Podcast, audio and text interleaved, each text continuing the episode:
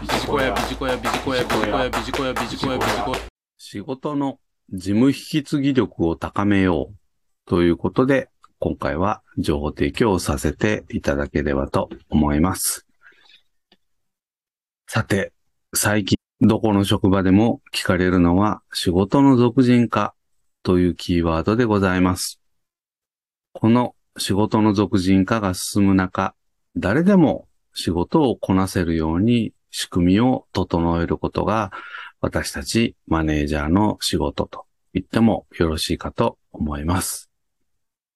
まずは率先炊飯。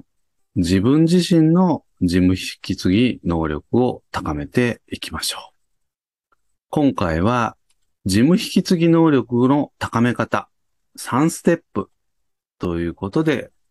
ご案内をしてまいれればと思います。まず一つ目のステップ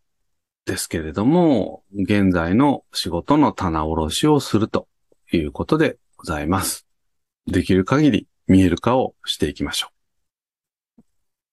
そして二つ目ですけれども、引き継ぎたい仕事をピックアップをし、マニュアルを作成するということです。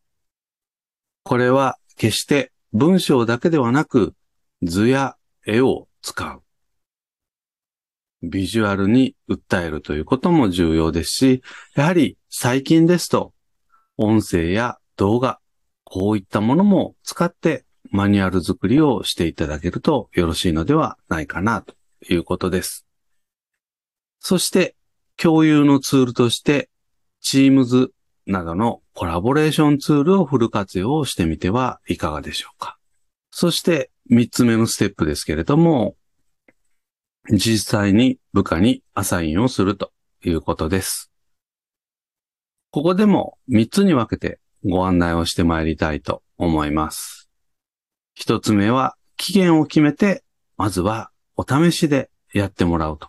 いうこと。二つ目は不明点についてはマニュアルをぜひ見ましょうよということですね。そして定期的に相談の機会を作るように心がけましょう。最後に三つ目ですけれども、部下にマニュアルの補強をしてもらうということでございます。まとめになりますけれども、最初に申し上げました通り、仕事の俗人化、どこの職場でも進んでいるのではないでしょうか。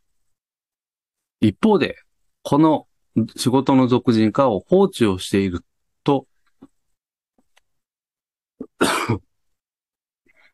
やはり経営リスクになってまいります。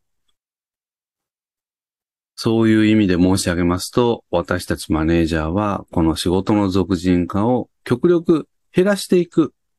そのための対策が問われていると言っても過言ではありません。ですので、今回ご案内をしたような仕事の事務引き継ぎ力、こういったものを私たちのメンバーにも高めていくこと。